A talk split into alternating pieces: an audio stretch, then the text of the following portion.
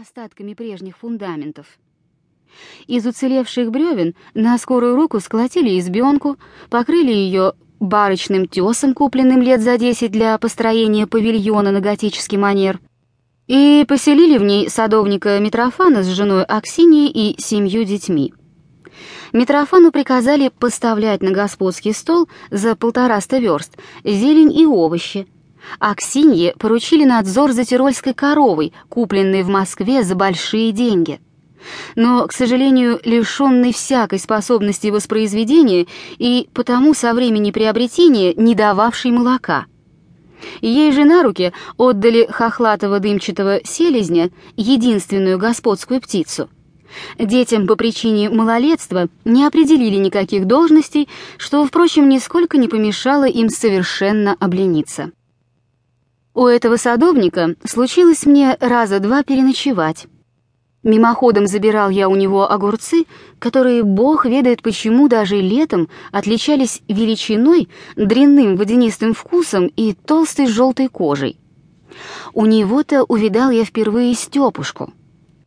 Кроме Митрофана с его семьей да старого глухого ктитора Герасима, проживавшего Христа ради в коморочке у кривой солдатки, ни одного дворового человека не осталось в Шумихине, потому что Степушку, с которым я намерен познакомить читателя, нельзя было считать ни за человека вообще, ни за дворового в особенности.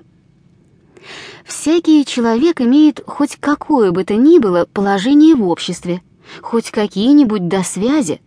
Всякому дворовому выдается, если и не жалование, то, по крайней мере, так называемое «отвесное», Степушка не получал решительно никаких пособий, не состоял в родстве ни с кем, никто не знал о его существовании.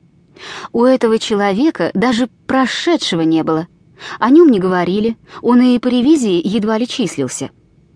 Ходили темные слухи, что состоял он когда-то у кого-то в камердинерах. Но кто он, откуда он, чей сын, как попал в число шумихинских подданных, каким образом добыл Мухаяровый с незапамятных времен носимый им кафтан, где живет, чем живет, об этом решительно никто не имел ни малейшего понятия.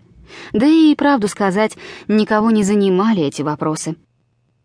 Дедушка Трофимыч, который знал родословную всех дворовых в восходящей линии до четвертого колена, и тот раз только сказал, что, дескать, помнится Степану приходится родственницей турчанка, которую покойный барин, бригадир Алексей Романович, из похода в обозе изволил привести.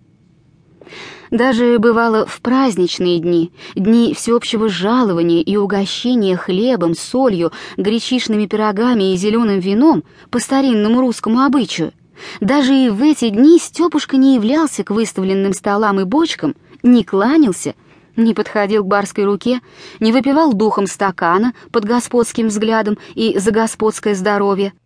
Стакана, наполненного жирной рукою приказчика. Разве какая добрая душа, проходя мимо, уделит бедняге недоеденный кусок пирога? В светлое воскресенье с ним христосовались, но он не подворачивал замасленного рукава, не доставал из заднего кармана своего красного яичка, не подносил его, задыхаясь и моргая молодым господам или даже самой барыне. Проживал он летом в клети, позади курятника, а зимой в предбаннике. В сильные морозы ночевал на сеновале.